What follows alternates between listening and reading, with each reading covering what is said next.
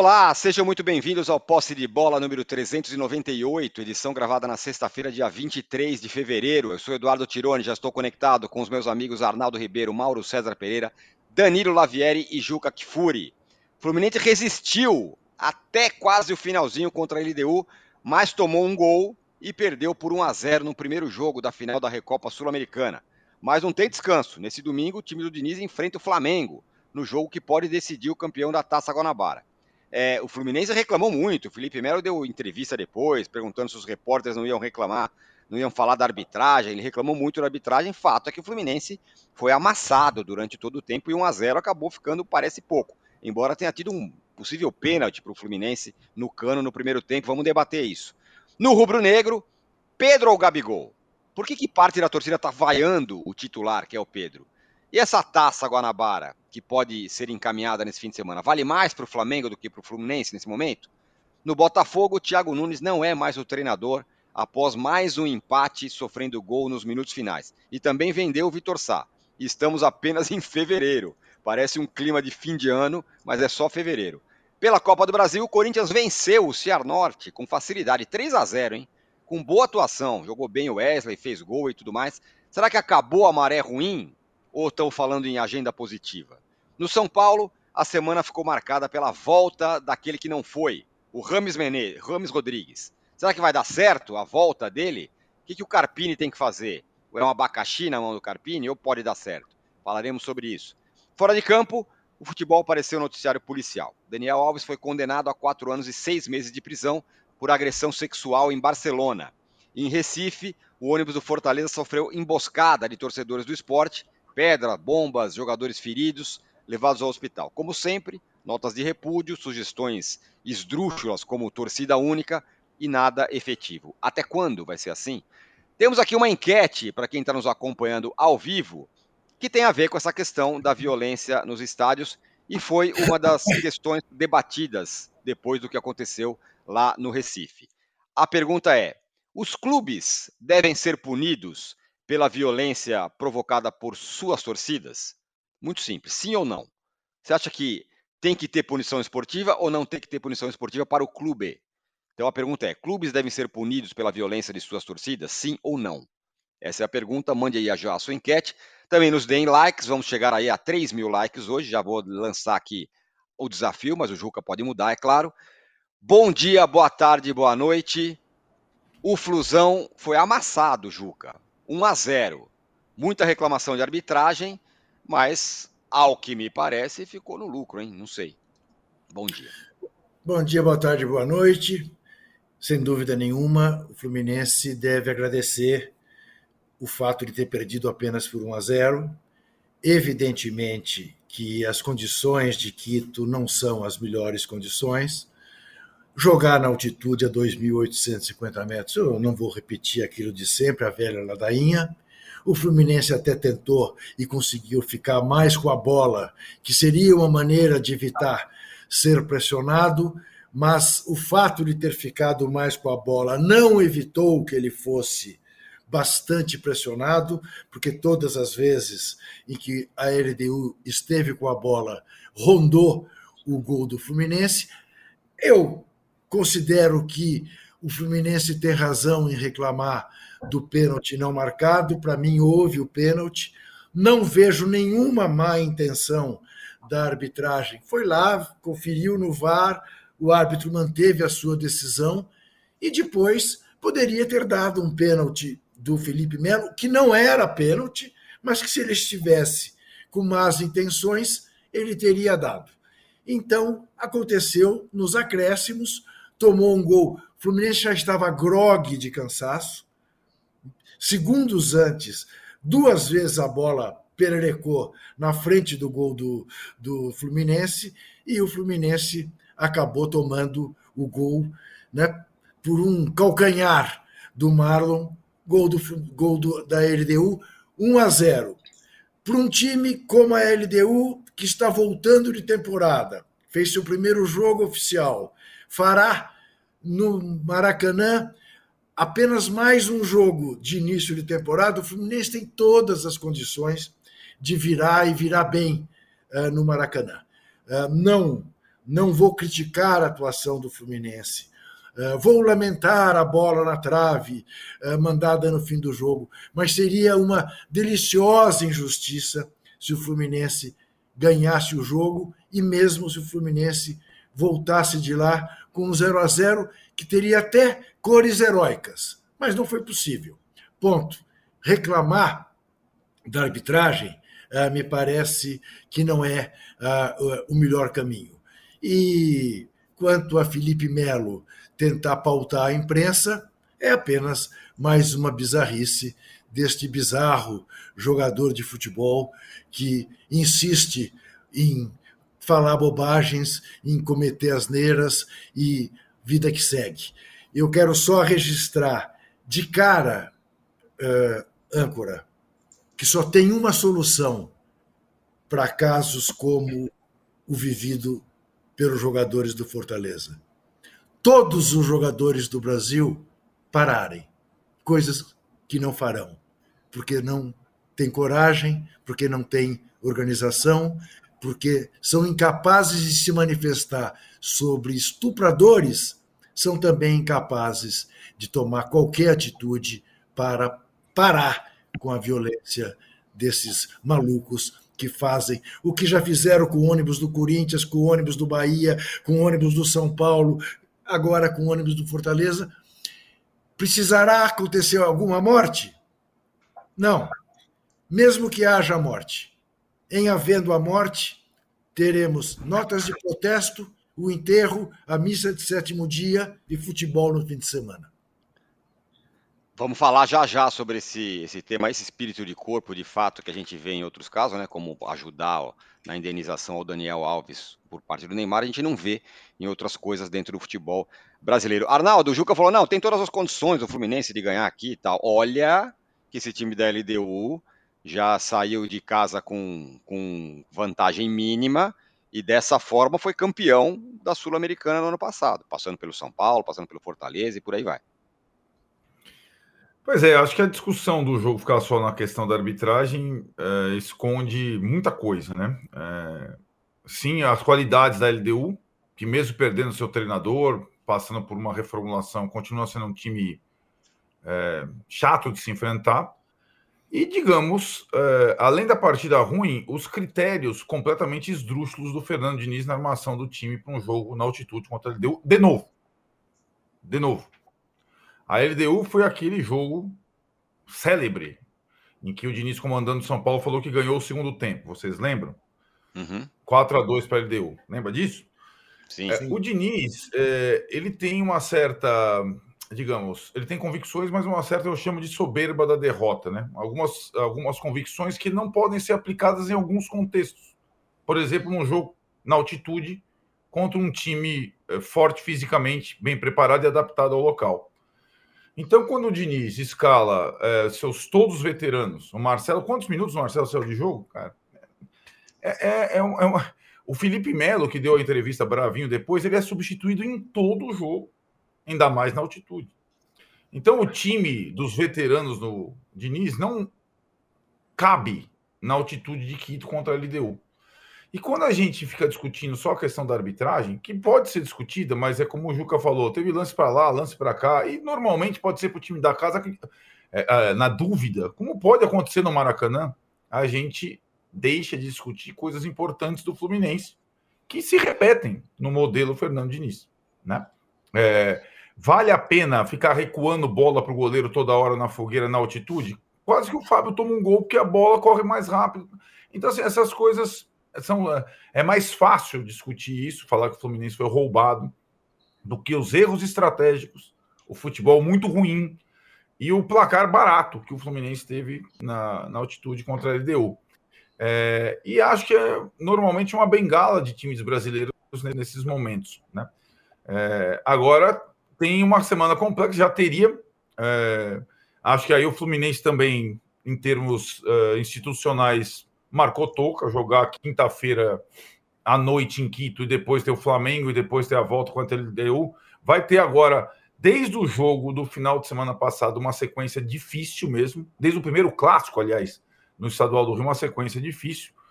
Depois do, do Flamengo a volta da LDU, depois mais um clássico antes de começar a semifinal do campeonato. É, é um início de temporada e eu acho que o que está sendo discutido para o Fluminense para esse ano é esse não o modelo de início, mas o elenco é, formado por jogadores muito técnicos, mas mais velhos. Evidentemente, é, não cabem todos no mesmo time. Evidentemente, se você pegar, Tirone, pode ser na altitude ou no Maracanã contra o Boca, os jogadores veteranos são substituídos na segunda etapa, todos eles. Então, assim, é, são, são questões que ficam é, para serem discutidas quando a gente tiver uma entrevista de verdade, o Felipe Melo ficar sentado e, e, e responder algumas perguntas. Por exemplo, Felipe Melo, por que você é substituído em todas as partidas? Né? Felipe Melo, você tem condição de ser titular do Fluminense, jogar 90 minutos de qualquer jogo de futebol, em casa ou fora de, de casa? Então, é, são coisas desse tipo que poderiam ser perguntadas, mas o cara levanta e vai embora. Né? Então, acho muito, muito, muito cômodo é, resumir o que aconteceu em Quito, LDU 1, Fluminense 0, em um erro ou erros de arbitragem. O Fluminense foi mal da estratégia ao final do jogo, na minha visão. É, complete, Danilo Lavieri, porque sim, né? Ontem foi um massacre que a gente viu. O Fluminense poderia ter perdido de 2, 3, perdeu de 1. Um, é, e a, o direcionamento da conversa, por parte do Fluminense, sobretudo, de torcedores e, e, e, dos jogadores, é a questão da arbitragem. Eu até acho que, se fosse para o time da casa, poderia ter sido pênalti, mas eu não daria também. Bom dia, boa tarde, boa noite a todos. É, eu nesse lance, Tirone e companheiros, eu acho que deveria prevalecer a visão de campo. E por que, que eu digo isso? É um lance em velocidade que o Cano sai na cara com na cara a cara ali com o goleiro e tem o zagueiro da LDU que põe a mão nas costas do Cano e pisa no pé dele. Mas você tem algumas interpretações ali. O, o importante daquela jogada é o quanto aquele empurrão é definitivo ou não para o Cano cair é, em algumas câmeras, na câmera de trás e tal, dá para ver que o Cano ele consegue até finalizar e depois que ele cai, ele cai deixando o pé para tentar aquele contato com o goleiro. Mas antes ele teve mesmo o contato do braço nas costas e o pé é, do, do, zagueiro que pisou nele. Por que, que eu digo que deveria ser é, prevalecer a visão do campo? Porque na câmera lenta, a hora que vai para o VAR, você não consegue medir a intensidade do empurrão, você não consegue medir o quanto o cano foi de fato deslocado para o adversário. E aí na câmera lenta tudo pode acontecer. Então não dá para o VAR é, é, é, entrar no meio daquilo ali e tentar fazer o árbitro reinterpretar. Você fala, pô, tem que ser, tem que prevalecer a decisão de campo. Então, na minha opinião, eu conseguiria ver se o árbitro tivesse marcado, eu respeitaria a decisão do árbitro. Se o árbitro não tivesse marcado, o VAR para mim não deveria ter sido chamado. E longe de ser esse motivo para falar definitivamente foi roubado, o Marlon falou que foi roubado, o Fernando Diniz, o, Felipe Melo, o Márcio Bittencourt estava vendo agora nas redes sociais também. Então, assim, eu acho que não dá pro, pro Fluminense adotar esse tom. Até porque durante o jogo o Fluminense muitas vezes ficou com a bola e quem criou chance foi a LDU, 24 finalizações. Eu lembrei, eu fiquei, eu fiquei vendo o jogo, o Thiago Santos, eu lembrei de quando ele jogava no Palmeiras, ele jogava no meio de campo.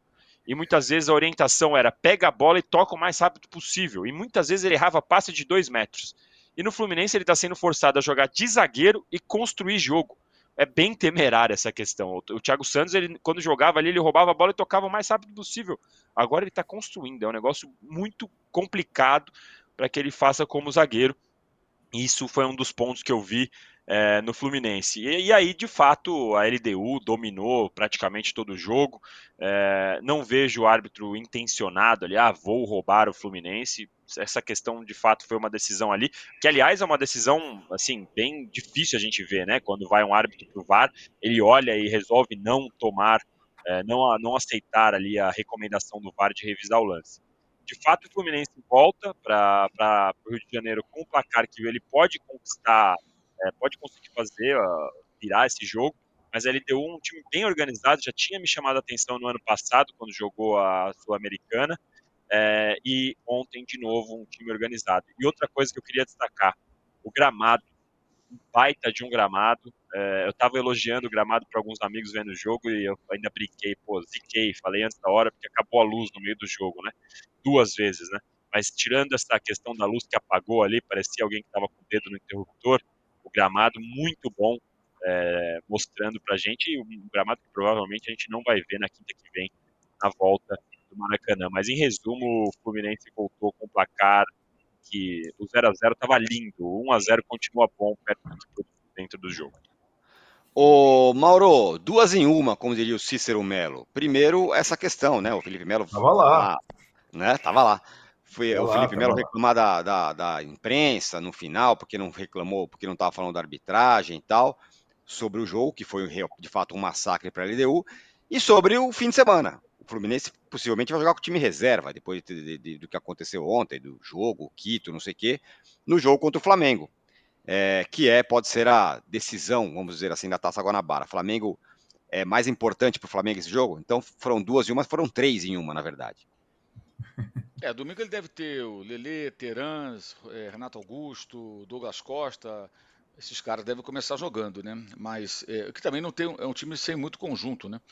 É, só para ilustrar o que eu disse o Arnaldo, na Libertadores, Felipe Melo jogou 12 partidas, média de 64 minutos, pouco mais de uma hora em campo. E no Brasileiro foram 19 jogos, praticamente um turno né, apenas, e participou de 52 minutos em média.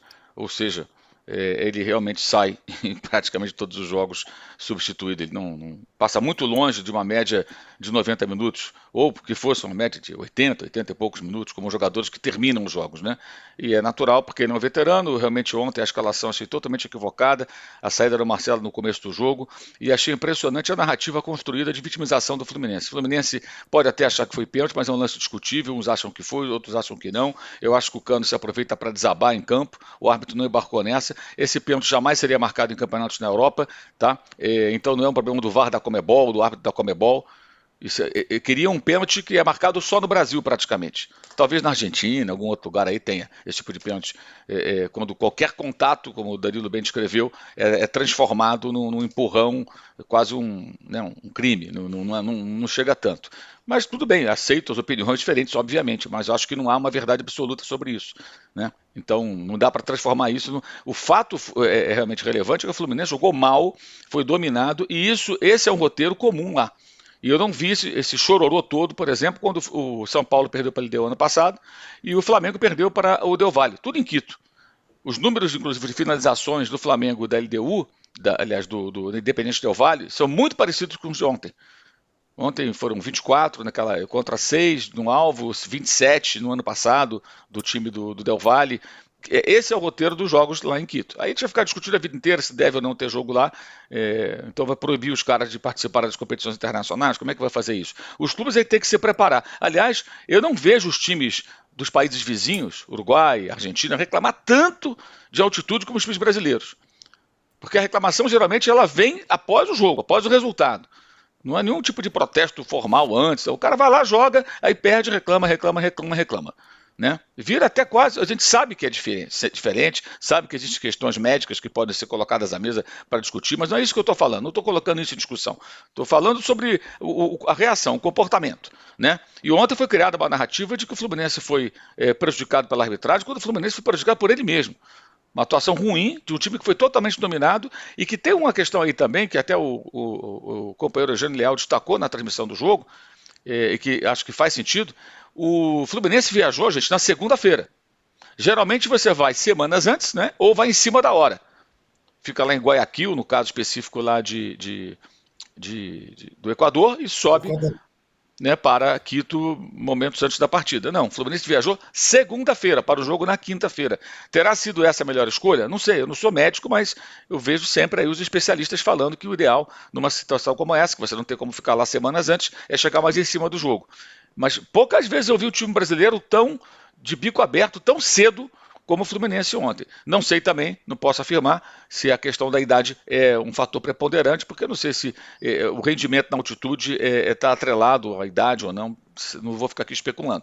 O, eu sei o que eu vi. Vi um Fluminense sem conseguir trocar passe, sem conseguir passar do meio campo, com uma posse de bola maior, mas praticamente toda ela do campo de defesa, quase não ameaçou e escapou de tomar uns três o gol que o menino perdeu lá, praticamente sem goleiro no primeiro tempo, que chutou para fora, foi um negócio absurdo.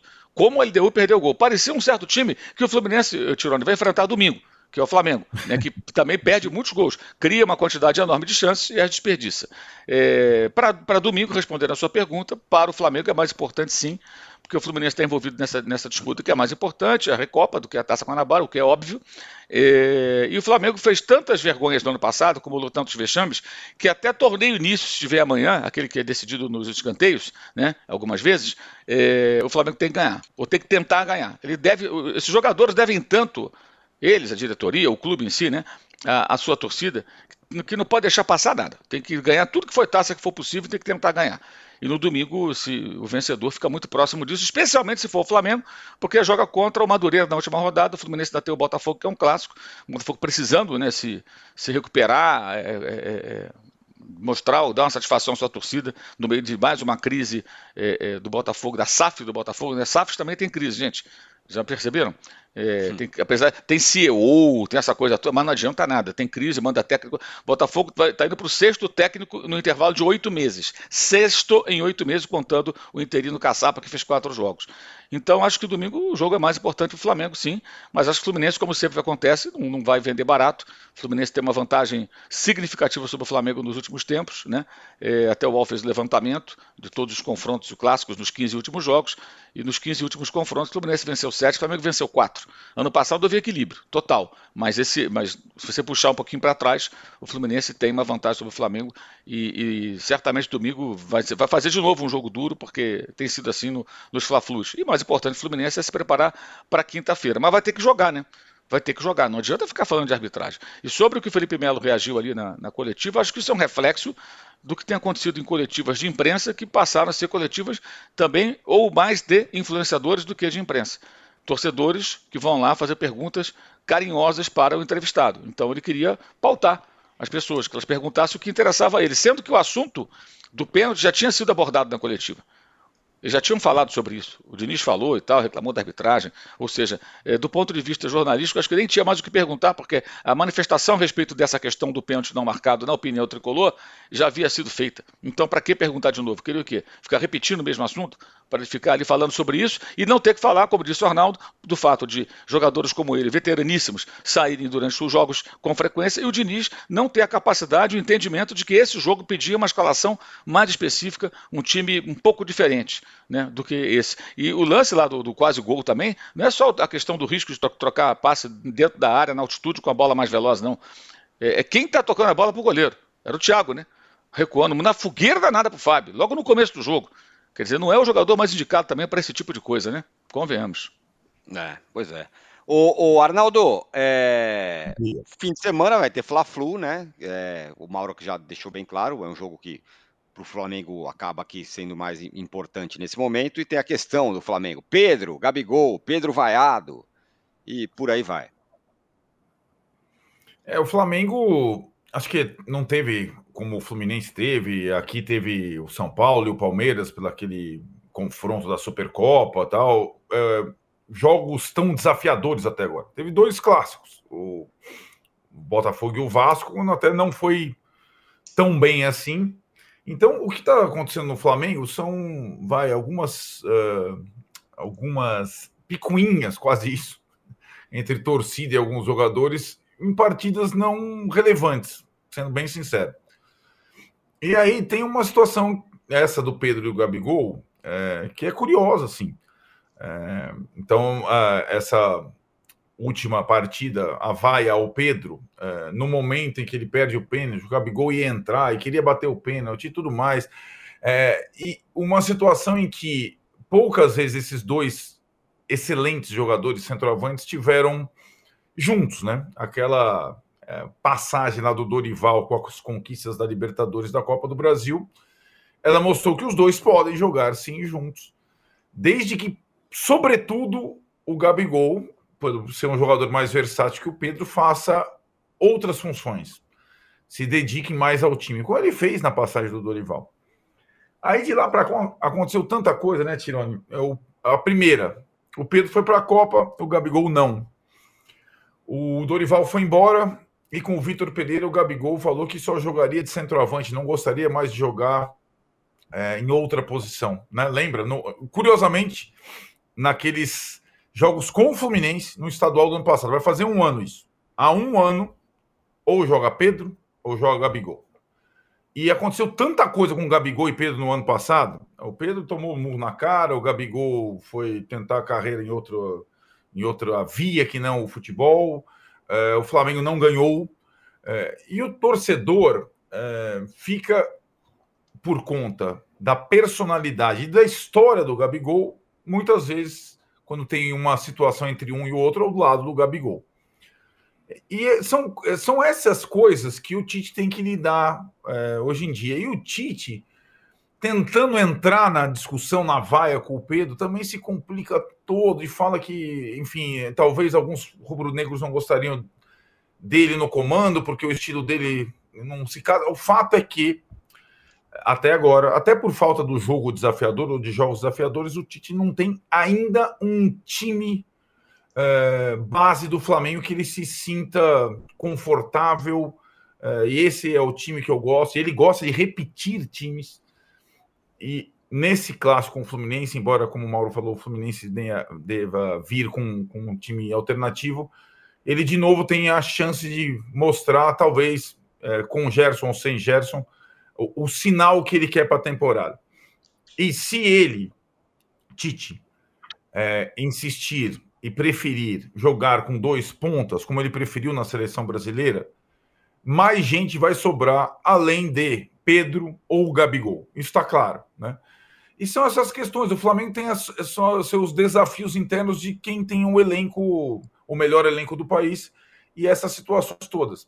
É, agora, é, o, o, desconforto é, é, me surpreende. O desconforto do Tite me surpreende, o desconforto do Pedro me surpreende, o desconforto do Gabigol me surpreende no, início de temporada, uma, uma coisa. Mas já tem o zum, zum, zum. Eu não sei se a torcida do Flamengo do estádio hoje se aproxima da torcida da, da internet. É, em São Paulo, a gente vê algumas distinções né, entre a torcida da internet e a torcida do estádio a do Corinthians, a do São Paulo, a do Palmeiras, tem um pouco de distinção, mas talvez no, no caso do Flamengo, a torcida do Maracanã hoje se aproxime da torcida da internet. E ela vaiar um jogador do time artilheiro no jogo que o time venceu por 4 a 0 me parece uma das coisas mais bizarras nos últimos tempos. Mas o Pedro foi vaiado, né? Incrível que pareça, ele foi vaiado. O Tirone. Fala, Mauro. Não, só queria dizer o seguinte, né? É, vai a partir de um grupo de torcedores que eu qualificaria como torcedores do Gabriel Barbosa, não como torcedores do Flamengo, em primeiro lugar.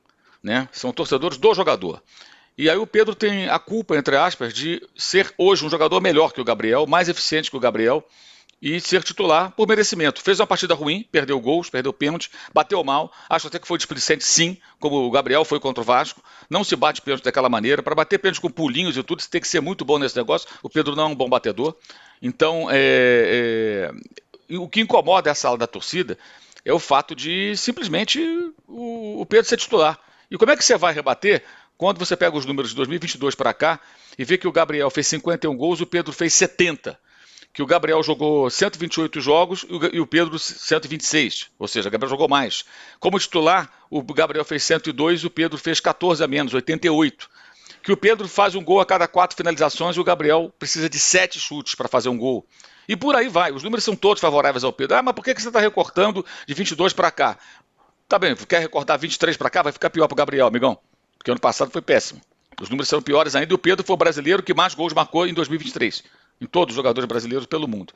Tá? E se você buscar mais atrás, desculpa, voltar para 19, 20, naquela época o Diego Ribas jogava, o Felipe Luiz jogava, esses caras nem jogam mais futebol, já até pararam, interromperam as suas carreiras. A gente tem que pegar o recorte mais recente para ter uma ideia e fazer uma medição. E aí tem um comentário que fez nosso companheiro André Rocha, que eu acho que é preciso. Esses torcedores, eles estão vivendo uma situação em que eles veem o jogo do Flamengo, ah, vão ao estádio, no caso específico dos que vaiaram, eles é, percebem que o Gabriel entra de saída, como contra o Sampaio Correia, volta redonda, e nada acontece. Ele pode até fazer um gol, mas nada acontece. Não joga bem. Aí ele entra durante o jogo, com o adversário mais cansado, jogo resolvido, e nada acontece. Nada acontece. Ele não faz os gols, ele não cria situações, ele não joga bem. O que estará acontecendo? E aí fica a sensação de que pode ser um precoce ocaso de um jogador de 27 anos. Porque é muito tempo jogando mal. Ele não muda nada o jogo. O Pedro, mesmo tendo jogado muito mal essa partida, ele fez cinco gols nos cinco últimos jogos, fez três na partida anterior. Então, como é que você vai. É, ou você aceita que o Gabriel Barbosa precisa mudar isso aí, aí ele pode mudar, e está difícil, porque as atuações são fracas, ou então você arruma um vilão.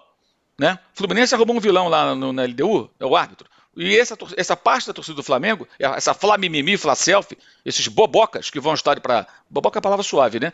Para vaiar, jogador do próprio time, com bola rolando, o time ganhando, esses caras, eles têm que arrumar um inimigo. Aí vaiaram o Tite no começo do jogo, né? Teve uma vaia pequena, vaia para o Tite, e vaiaram o Pedro. E, segundo o companheiro Fred Gomes do, do site GE, o Tite deu uma chamada do Gabigol durante o, o depois do jogo, né? Porque o Gabigol ficou ali gesticulando, querendo bater o pênalti, que ele estava pronto para entrar. É, o que eu acho que deixa bem evidente que ou o Gabriel reage e joga bem consegue voltar a jogar bem, não sei se ele consegue, depende só dele, ou depende mais dele, ou então vai ser reserva. Vai ser reserva, reserva mais cara do Brasil, mas é reserva. E é reserva porque é reserva. Foi com o São Paulo, foi com o Vitor Pereira dado momento e é com o Tite. Né? Mas, enfim, na carteirada parece que ele não vai se escalar. E aí o Tite está certíssimo, certíssimo. Boa. O Juca, é falar em jogadores que estão marcados pela torcida e tudo mais, o Botafogo não tem mais treinador. E o Cruzeiro foi eliminado pelo Souza, que tem um escudo que é um, um dinossauro matando uma bola e fazendo um joinha assim, Ó, joinha, sorrindo. É, é, da Copa do Brasil. As duas, como diz o Mauro Saf, aliás, peça likes aí, assim como o, o, o mascote do Souza, peça likes aí pra gente crise no Botafogo em fevereiro. Já vendeu o Vitor Sá, inclusive. E o Cruzeiro eliminado, Juca. É, o caso do Cruzeiro é muito triste, né? Você pensar que para um clube que está em fase de querer renascer, ser eliminado pelo Souza numa noite de muita chuva, com dois gols, um maluco, né? Uma bola que desvia e bate na trave e sobra o rebote, e depois um, um segundo gol absolutamente improvável, mas um golaço do meio da rua, acho que fere muitos projetos de Ronaldo Fenômeno. Mas são as coisas que fazem da Copa do Brasil esse torneio delicioso, essas surpresas. Né? Lembremos que o Cianorte, ontem derrotado por 3 a 0 pelo Corinthians, em 2005 ganhou do Corinthians por 3 a 0. A sorte do Corinthians é que não tinha esse regulamento, senão teria sido eliminado. Então, para o Cruzeiro fica esse sabor amargo. E vamos ver até onde o Souza é capaz de ir. Se o Souza é mais do que um sobrenome tipicamente brasileiro. Quanto ao Botafogo, o âncora, o que fazer com um treinador que não aprendeu com a avó dele que quem fala demais dá bom dia a cavalo. O que você esperava que acontecesse com o senhor Tiago Nunes depois daquela desastrosa entrevista? Eu não sei o que tem naquela cadeira ali de técnico do Botafogo, em entrevista coletiva, que leva os caras a cometerem barbaridades. Um disse que ia embora, que ele não estava dando certo, que não aguentava mais e o outro diz que há jogadores que pedem para não jogar. Era inevitável que na escalação do jogo na Bolívia você olhasse para os caras do banco e dissesse quais serão aqui os que pediram para não jogar. Será que o Tietê pediu para não jogar? Bom, aí foram entrando aos poucos. O Tietê entrou. Então você fala, não, tem cinco aqui que não pediram, porque acabaram entrando. E os outros? Aí toma mais um gol no final do jogo, de um time mequetrefe. Olha, fazer o quê? Aquela velha questão de José Trajano. Qual é a hora certa de mandar o treinador embora? O Botafogo manda o treinador embora, porque é a tal história.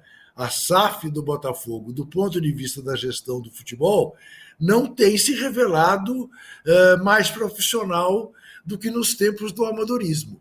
Né? Troca de técnico como quem troca de camisa. Mas eu lhe diria, por que foi buscar o Thiago Nunes? Baseado em que foi buscar o Thiago Nunes? Qual era o histórico do Thiago Nunes? Há uma boa campanha no Atlético Paranaense? Verdade. Há quem diga que porque herdou o time do Fernando Diniz.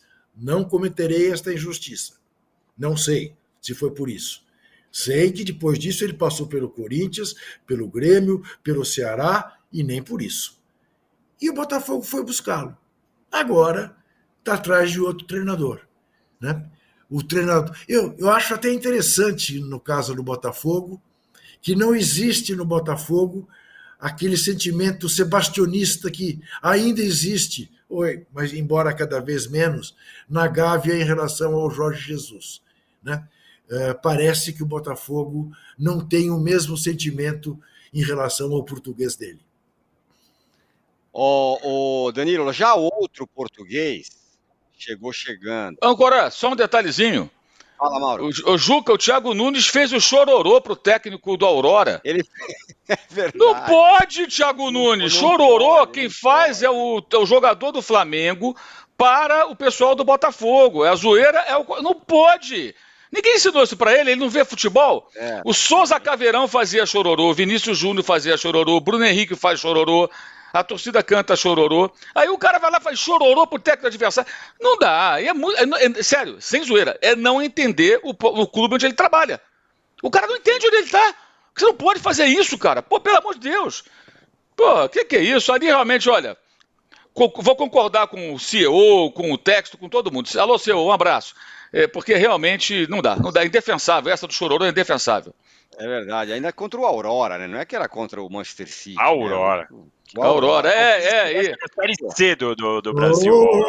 É, e, e, o, e o pênaltizinho que arrumaram também com um esforço danado também, né? O pênalti perdido, né? Agora, o Danilo Lavieri, além do fato de os animais estarem em alta, o Souza é, eliminou o Cruzeiro, o Águia eliminou o Coritiba da Copa do Brasil. Tem um português aí, um técnico que acabou de chegar, que está arrebentando, virou a página, a história é outra, rumo à classificação no Paulista, 3 a 0 contra o Cianorte, fora o baile, o Wesley jogando pra caramba, Romero, meu, agenda positiva do Corinthians ou tá Você não vai falar do, do avião mais seguido do, do, do avião do mais seguido do, do, mundo, lá o do Igor Coronado, virou matéria e pois por aí é. vai. Virou a página o Corinthians, o, o Lavieri. Eu acho que a grande questão que o corintiano comemora é que com o Mano Menezes o time sofria contra rivais bem fracos. Agora o Corinthians pega rivais bem fracos e consegue ao menos uma vitória como foi contra o Botafogo de Ribeirão Preto, ou agora como foi contra o Cianorte. Não dá para a gente olhar e falar: olha, o Antônio resolveu esse time, hein? E a gente tem que destacar também a estreia do Garro, que foi com o Antônio, não tinha acontecido com o Mano, a chegada agora do Pedro Henrique, que fez boas entradas no Corinthians. Eu acho que dá para você olhar e falar: olha, o Corinthians, pelo menos na parte de ânimo, na parte de ambiente, melhorou. É um time que joga mais leve, é um time que enfrenta um Cianorte, um Botafogo e consegue alguma coisa. Mas assim, daí a falar que resolveu, no único desafio de verdade que o Corinthians teve até agora com o Antônio Oliveira, o time foi amassado. E aí tem, até hoje a gente vai falar, e tem gente comemorando o empate que para muitos foi considerado uma vitória. E que se não tivesse todas as falhas que a gente já falou, do Martinez, do Everton, do último posse, é, essa, esse heroísmo seria bem diminuído. Então, claro, não dá para tirar os méritos do Antônio, ele tem, teve quatro, cinco treinos com o Corinthians por conta do calendário, ele já conseguiu mudar pelo menos o ambiente, daí a falar que agora tudo está resolvido, é, eu acho que é, é muito cedo. Não dá para a gente ignorar que no futebol não tem só parte tática, só parte técnica, tem a parte do ambiente, tem essa parte do, como o Arnaldo disse, que às vezes um empate, como foi no clássico, você pode reviver uma equipe, você faz aquele corintianismo renascer e tal. Agora, não dá para celebrar é, como se tudo, todos os problemas estivessem resolvidos. Até porque agora o Corinthians, com a chegada do Coronado, voltou a ser a segunda folha salarial mais cara do país. Então a gente tem que cobrar o Corinthians nesse nível. E não no nível de, ah, olha, conseguiu passar do Cianorte, conseguiu passar do Botafogo de Ribeirão Preto. É, tem que ser muito mais. A situação do Corinthians no Paulista é bem complicada. É verdade que pode ser ajudado aí pelo próprio São Paulo, que vai pegar Inter de Limeira, pelo Palmeiras, que vai pegar é, Mirassol. Então tem uma chance de no Campeonato Paulista o Corinthians renascer, mas é uma situação muito difícil. Dá para o corintiano comemorar sim. Os outros os corintianos que estão falando do ambiente, dá para comemorar. Dali a falar, nossa, que evolução. Meu Deus, o Corinthians acertou a mão. O Rodrigo Garro é o novo neto, sei lá o que que estão falando por aí calma, ainda tem muita coisa eu quero ver o Corinthians contra times mais fortes, porque vencer esses times que estão vencendo era o que a gente já imaginava que fosse acontecer com o Mano Menezes, com o Danilo, treinador da, da se fosse categoria da, de base tivesse subido, com qualquer um que tivesse ali no comando, para enfrentar Cianorte, Botafogo de Ribeirão Preto, é nem só obrigação e olhe lá. É, daria para a gente até exigir mais, porque contra o Botafogo de Ribeirão Preto, por exemplo, o Corinthians sofreu 20 e poucas finalizações, o que é muito. Botafogo de Ribeirão Preto é um time muito ruim, me assustou como, como foi um time, como tá um time mal, mal organizado, um time ruim, deve sofrer na Série B se continuar assim. E o Cianorte é a mesma coisa, é um time que não dá pra gente, assim, teve um gol no lado do Corinthians que o goleiro deu a bola na mão, do, no pé do atacante, é um negócio realmente assustador o nível do Cianorte ontem, mas é aquilo, contra times assim, o Corinthians antigamente sofria e agora está conseguindo jogar um pouco melhor, mas está muito longe, viu, Juca, de você conseguir soltar fogos na, pela janela e de falar que tudo está acabado, tudo está resolvido. Veja, veja que eu nem soltei fogos. veja, também, veja também que eu pedi ao âncora que nem perguntasse para mim sobre o Corinthians, porque os nossos tiletos internautas me acham uh, com uma vontade em relação Corinthians, coisa que eu não tenho, eu sou um anti. Agora, eu preciso lembrar você, senhor Danilo Lavieri, que é verdade tudo que você falou, não tiro nem boto nada, não acrescento nem retiro nada do que você disse, mas é necessário lembrar que contra um dos times mais poderosos da América do Sul, com nove jogadores, como diria Fernando Diniz, ganhamos de 1 a 0. É nove jogadores, ganhamos do time mais poderoso, ou um dos Sem mais goleiro. poderosos da Sem goleiro. Sem goleiro. Então isso tem que ser levado em conta. Aqueles minutos finais para cá é só alegria. Só alegria. Né? Agora, falando sério, o âncora, o que mais me chama atenção nesse momento no Corinthians, e não é nem mérito do Antônio, é mérito do próprio Romero, é que, embora um jogador com todas as limitações que a gente sabe que o Romero tem, ele está se revelando um jogador com uma capacidade de se posicionar dentro da área que era desconhecida, porque ele sempre jogou pela beirada. Agora que o Corinthians tem precisado de alguém no meio, porque os seus centroavantes estão machucados, o que o Romero tem feito de gol puramente por senso de colocação, veja a heresia que eu vou cometer. Ele lembra o baixinho Romário. Ele está sempre é no lugar certo. Ai, calma, oh, com calma. Ele está sempre no lugar certo e faz o gol. É uma calma. coisa impressionante. Romero. É incrível Boa. esse menino. Entendeu? O Arnaldo. Descobrimos um, e descobrimos um jogador do um contra um. Romério. Wesley. Romério, não Romário. Romério. Romério. Boa, boa, Romério. Passaria a chamá-lo de Romério. Entendeu? Isso. Realmente é. muito melhor que Ramos Rodrigues, vamos falar a verdade. É, é, essa, é isso que eu vou passar para o Arnaldo. Aí, o Romero. O Romero é. achou aí, faz gol para caramba, tá comparado aí ao Romário e tal. E o Ramos? Eu posso estar é enganado, o... ah. eu posso estar enganado, mas eu ouvi a Marília Ruiz dizer que o Arnaldo estava absolutamente apaixonado pela ideia. Sim, ele volta. mudou, ele mudou. Ele, o Arnaldo, o Arnaldo, o Arnaldo, o Arnaldo, o é que, que, agora vai com o Rami. É, essa é a pergunta, Arnaldo. O Romero tá jogando. O Rami vai jogar ou não vai? Bom, antes de passar para o Rames, já que a Marília foi citada, nossa companheira, ela falou uma coisa sobre o Corinthians muito interessante. O Corinthians tem também, o corintiano, eu lembro, o Juca, eu lembro, eu estava num programa com o Juca na ESPN, depois que o Corinthians virou sobre o Cianorte, lá atrás, na, lá na, Juca passou a noite em claro, buzinaço, para marginal para lá e para cá. Só o Corinthians é capaz disso, aquela coisa. Depois Sim, o time bom. caiu pro, depois o time caiu pro Figueirense naquele jogo que o Roger chutou a bola para fora da, da lua. Não estou secando. Exato. Mas o, o a, aquela, o, o, mas o, a, eu falei para o Juca no domingo, no jogo contra o Palmeiras, o Corinthians deu uma corintianada. Fazia tempo que ele não dava. E ganhar ou ganhar empatando com o Palmeiras de novo, o Palmeiras permitiu isso. O rival permitiu isso. Isso tem um valor absurdo. E a Marília tocou num ponto que não tinha dado conta e ela tem total razão. Dessa vez a corintianada foi sem nenhum torcedor do Corinthians em campo. Que todas as vezes as corintianadas eram por conta da Fiel, certo? Podia ser no clássico com duas torcidas, ou na virada contra o Cianorte. Ah, porque o torcedor levou o Corinthians à virada tal. Dessa vez, cara, foram os jogadores com dois a menos. O Garro, o Pedro Henrique, é, o Gustavo Henrique no gol. Isso dá uma confiança para os jogadores. Vocês não têm noção, cara. É uma coisa.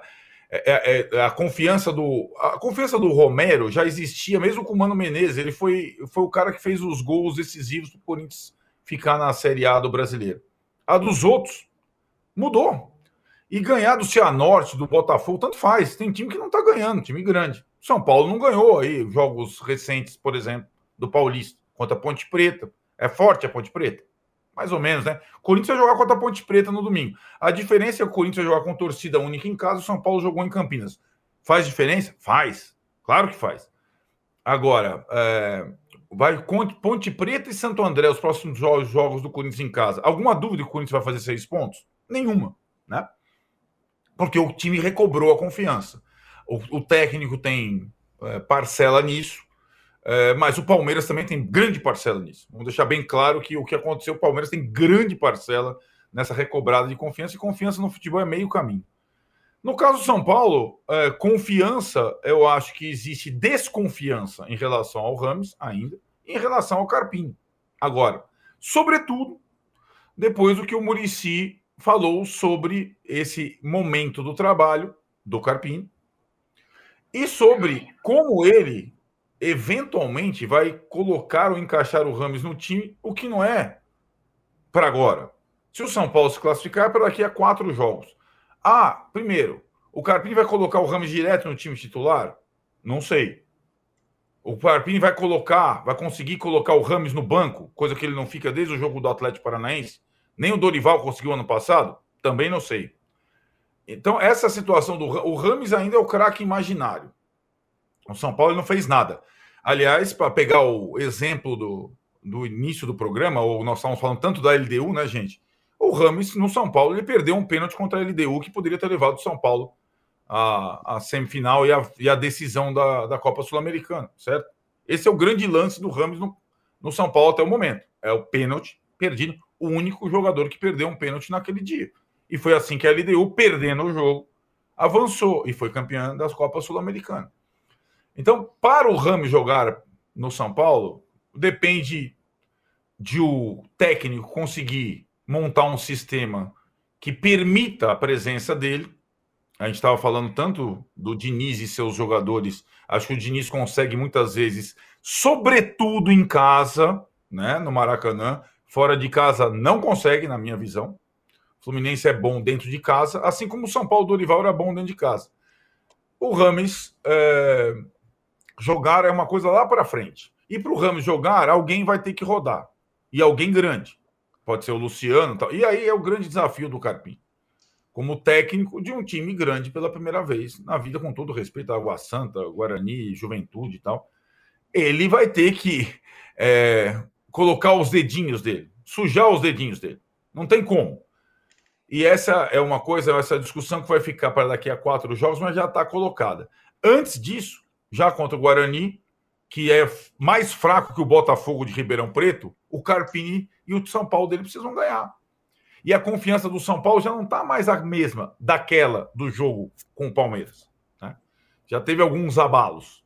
Veremos agora o Carpini com o Rames, sabe-se lá quando. Eu até agora entendo que o Rames Rodrigues no São Paulo e nos últimos clubes todos que ele defendeu segue sendo um craque imaginário, e um craque internetico, e um craque Instagramer, um influencer. O Mauro, Mauro, o, o, a, a, missão que foi colocada agora, colocar, pegar uma bandeja prateada bem bacana, colocar o, o Rames em cima e falar assim, Carpini está aqui, Esse aqui é o Rames é. Rodrigues. Faça aí o que o Ancelotti não conseguiu, o Rafa Benítez não conseguiu, o cara lá da Olympiacos não conseguiu. Faça esse cara jogar. Não é, não é mais ou menos isso? Mas estão obrigando ele a escalar ou ele escala se ele achar que deve? É, mas é, é, não estão obrigando abertamente, mas imagina ter o cara no banco, agora que ele está de volta, pediu desculpa. É, mas quando ele foi contratado, já sabia que era esse pacote, independentemente de quem fosse o treinador, né? E o presidente estava lá, o presidente carnavalesco, grande Casares, um abraço Casares, estava fantástico no desfile das campeãs.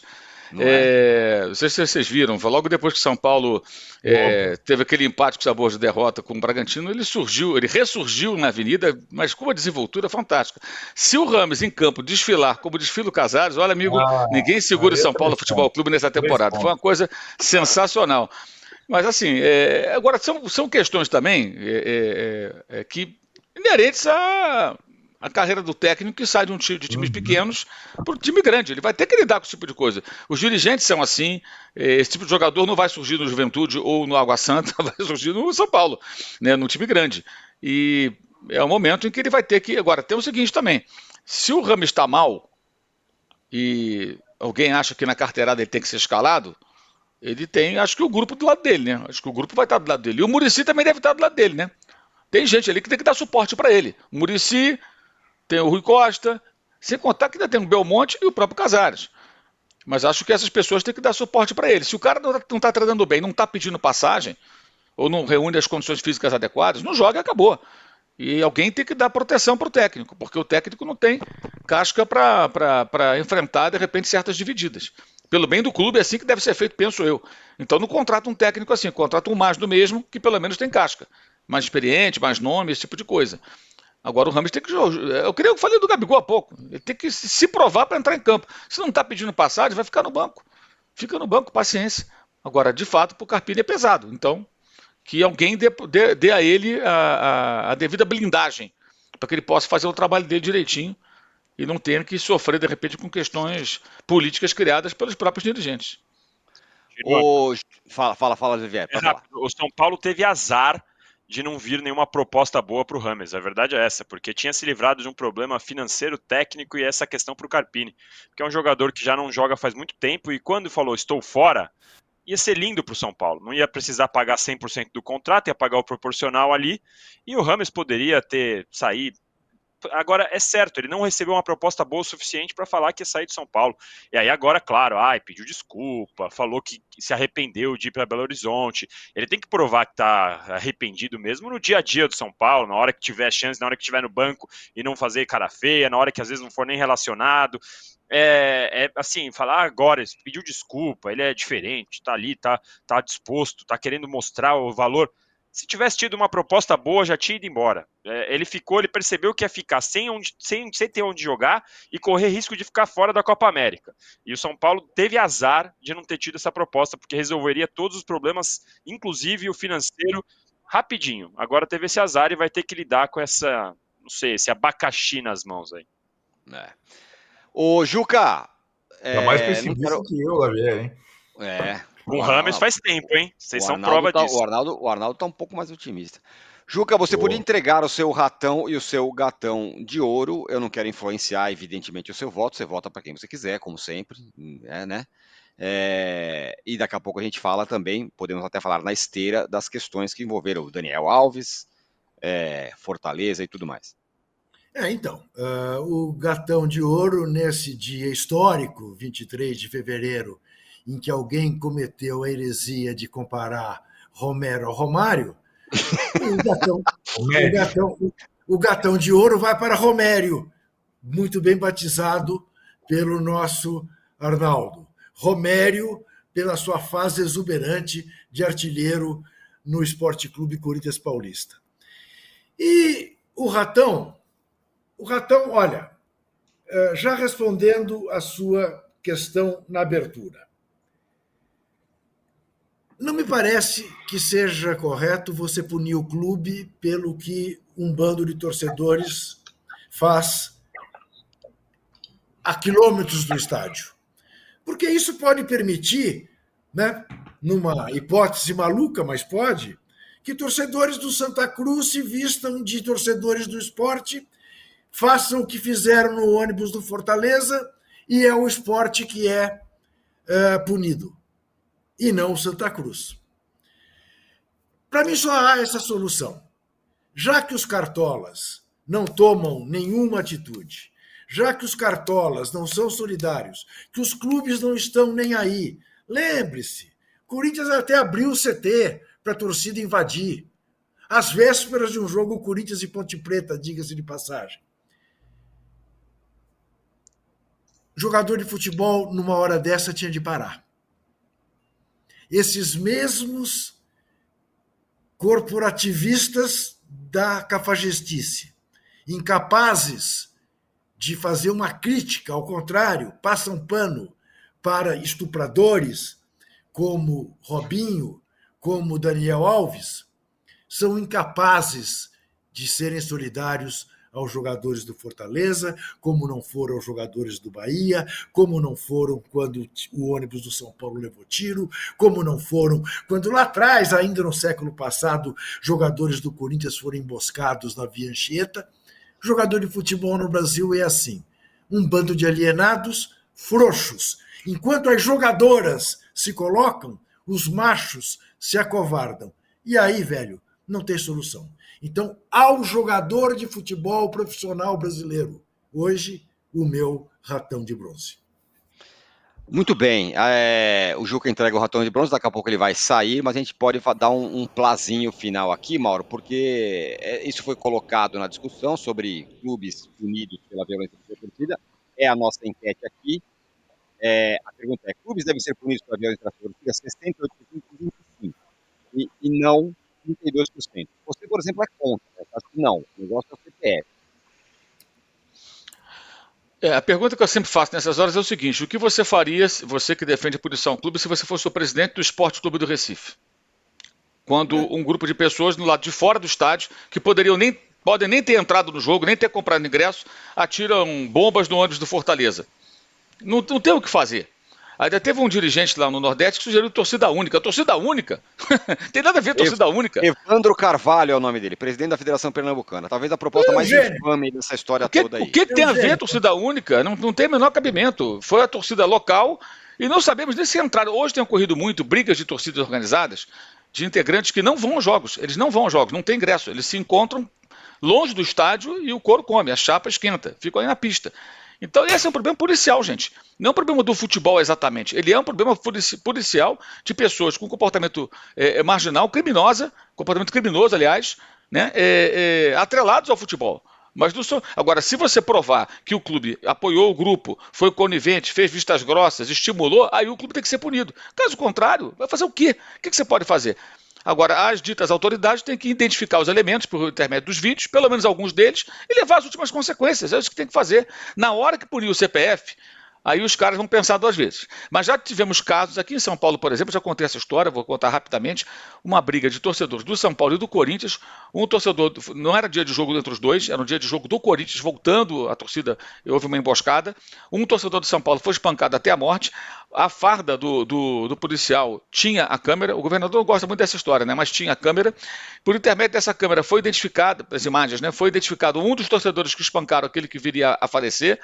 O cara foi preso, a polícia fez o trabalho, o trabalho de, dela, foi preso, e depois houve um relaxamento de prisão, e a alegação foi alguma coisa do tipo: não há como comprovar que ele deu o golpe fatal. Sim, mas ele participou do espancamento que gerou a morte do, do outro rapaz. E o cara foi solto. Quando isso acontece, você estimula né? Para que outros tenham esse comportamento. Ó, o cara morreu ali, foi preso, mas soltado, não acontece nada, bicho. Vamos lá, né? Agora, se os caras vão em cana e tem problemas, aí começa a mudar. Não tem outro jeito. Aí, claro, você pode envolver o Ministério da Justiça, o Ministério Público, é, o Superman, o Batman, todo mundo. Agora, não adianta punir o clube nessa situação, a não ser que o clube comprovadamente tenha participado ou tenha sido omisso diante de alguma situação na qual ele pudesse evitar, né? E desconheço que o Esporte Recife tenha apoiado o comportamento dessas pessoas. E nem tirar a torcida organizada não adianta também. Ah, proíbe a torcida jovem do esporte. Supostamente foi a torcida jovem, né? Tira a torcida. Não adianta, os caras estão na rua, gente. Vou fazer a mesma coisa. Tiver que fazer. É, isso é uma ação criminosa, é um atentado, cara. Jogar uma bomba dentro do ônibus. Porra, isso é um negócio seríssimo. Já houve do Bahia também, mas se não me engano, foi próprio, próprios torcedores do Bahia, né? Há algum tempo. Né? Foi. Dessa vez foi no ônibus do adversário. Isso. Bahia indo jogar contra o Sampaio Correia na Fonte Nova, lá em Salvador. Não como, é a primeira como, vez. Como, como o tiro no ônibus do São Paulo também foi uma emboscada no caminho do Morumbi. Né? Isso. É, agora, o jogador não faz nada. O jogador não tem sindicato, Mauro. Os presidentes Sim. do sindicato dos jogadores não, são os caras que jogavam futebol no século passado. Martorelli, Gil de Abacuato, é, Alfredo. Então, mas, mas, mas, Juca, então, é, é isso que eu me pego, porque nós estamos tentando é, transportar para a questão do futebol uma coisa que o país não tem: organização sindical, movimentação, greve, paralisação, não tem nenhum aspecto. Nós não estamos na França ou na Argentina, onde a, a cultura é, do coletivo ela se impõe. Não estamos, para nenhuma razão, é para nenhuma causa. Lamentavelmente, não estamos. Então, é a gente ficar esperando ou a paralisação, ou, por exemplo, como o Mauro falou, a punição ao CNPJ, não vai rolar. Ou vai demorar, ou vai. Não vai rolar. Então, eu acho é que para algumas coisas, tudo bem, então pode, pode sair. Eu sei que você está saindo depois desse discurso maravilhoso meu, que eu estou pegando, mas você grava isso, grava, grava. Algumas coisas, saindo, é, então, em algumas situações, precisam ser, sim, a punição esportiva, como aconteceu com o Grêmio no caso do racismo, certo? Do Aranha. O Grêmio foi eliminado da, da Copa do Brasil naquela situação em 2014 e mudou o comportamento da torcida do Grêmio no estádio. Então o esporte tem que ser eliminado da Copa do Nordeste. Lamentavelmente, o esporte está fora da Copa do Nordeste. Não é punir, jogar sem torcida. O esporte teria que ser eliminado da Copa do Nordeste. Mas, além de. Não só não foi, como talvez vá ser é, punido por portão fechado, tal, tal. Agora, teria que ser uma punição esportiva dessa nessa monta para que a coletividade passe a se preocupar com isso. Porque é aquela questão da jogar copinho na. na no, parar de jogar copinho, por quê? Porque interditava o campo. E aí continua, porque ninguém se preocupa com o outro, só com o seu. E como o esporte, o Bahia, o Fortaleza, aí é, é, o seu, é o coração, tem que punir esportivamente. Eu já mudei de ideia. Não tem como. Tem que punir esportivamente, em alguns casos, esses severos, imediatamente. Esporte, Clube do Recife está fora da Copa do Nordeste. Ponto final. E aí vai ter uma preocupação da coletividade do esporte com os torcedores, enquanto tá, tá tentando investigação, punir o CNPJ, mas tem que ter a punição esportiva, sim, porque muda um pouco, um pouco a situação caótica que a gente vive. Agora, a, a idealização de situações nesse país ela não ocorre. E a punição ao CNPJ ou tal, ou a fiscalização à polícia é a mesma que está tendo problema aqui na, na Baixada Santista, nós estamos vendo o que está acontecendo, ou no presídio de Mossoró. Tem um, cara, nós estamos no Brasil. Então a gente sabe o país que a gente está. E o futebol não está à margem disso, pelo contrário. E o brasileiro é assim: o brasileiro não se organiza coletivamente. Então, quando o Juca fala em greve de jogadores, não vai rolar. Porque aqui, quando a gente tem uma greve de qualquer, para qualquer coisa, a comunidade fica contra. Ela não quer saber do aspecto coletivo da greve. Por que do motivo? Então a gente não vai chegar lá nessa situação, lamentavelmente. Até isso acontecer, quando tiver uma situação dessa, tem que ter a punição esportiva. E o esporte tem que ser eliminado da Copa do Nordeste, na minha visão, assim como o Grêmio foi eliminado da Copa do Brasil quando teve o caso de racismo do Aranha. Foi uma coisa que passou de qualquer limite. E agora passou de qualquer limite. E o que, que ia fazer? Acabar com a Copa do Brasil lá atrás? Não. O Grêmio, onde teve o caso, uma torcedora ou um grupo de torcedores foi eliminado da competição. E o esporte tem que ser eliminado da competição. Aí, quem sabe, se, passa a se preocupar com a sua coletividade. É só assim que eu vejo é, uma possibilidade de redução desse tipo de coisa. Finalize, Outra, Lavieri. O, o, o, presidente do esporte ontem, a notícia era que talvez fosse romper a relação com a organizada, talvez. É, então, assim, o ponto é, é claro que eu entendo quando o Mauro diz que, ah, o que, que você vai fazer, o que o presidente vai fazer, mas no dia a dia, os presidentes de alguns times, eles alimentam esses grupos, esses as, as torcidas organizadas, e eu não sou contra a torcida organizada de uma forma geral, eu acho que faz festa, eles fazem festa muito bonita, tem ações legais, mas quando acontece esse tipo de coisa, não dá para falar, ah, não, olha, isso eu não apoio, eu apoio os caras só na parte boa, na parte ruim. Então, assim, eles têm essa relação. E outra coisa que está até passando mais. É, está passando batido diante do fato absurdo que aconteceu com os jogadores do Fortaleza.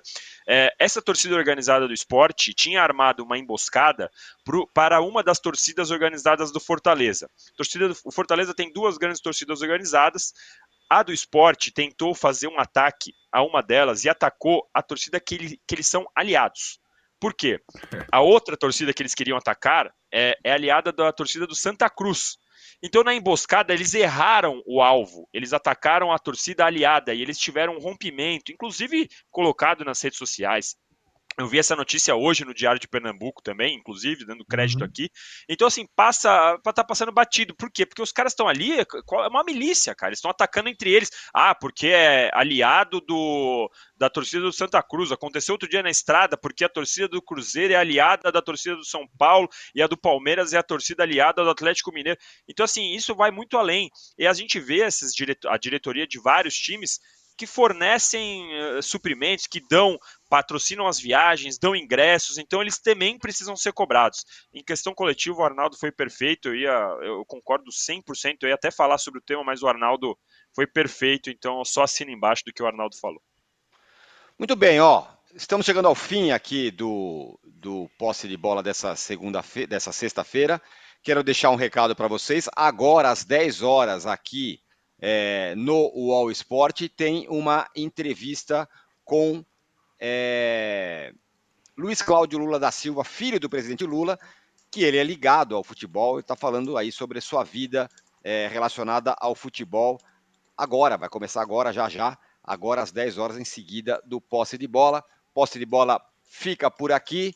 Última informação, é, morreu agora há pouco o Wilsinho Fittipaldi, é, ícone do, do, do, automobilismo nacional, irmão do Emerson Fittipaldi, piloto da Copersucar, faleceu agora há pouco. Valeu, Mauro, valeu, Danilo Lavieri, valeu, Arnaldo. A gente volta segunda-feira. Tchau.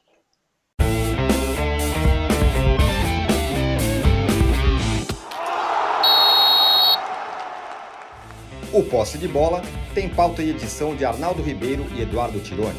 Produção e coordenação de Rubens Lisboa. A distribuição é de Rafael Bellatini.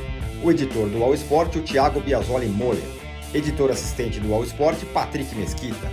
A operação de ao vivo é de Paulo Camilo e Fernando Moretti. Coordenação de operações de Danilo Esperandio. Motion Design de Felipe Dias Pereira. Direção de arte de Daniel Neri e Gisele Pungan. O editor-chefe do Allmove é o Felipe Virgílio. O editor-chefe de esportes, o Bruno Doro. Gerente-geral de imóvel, Antônio Morel gerente-geral do All Sport José Ricardo Leite e o diretor de conteúdo do UOL é o Murilo Garavello. Qual?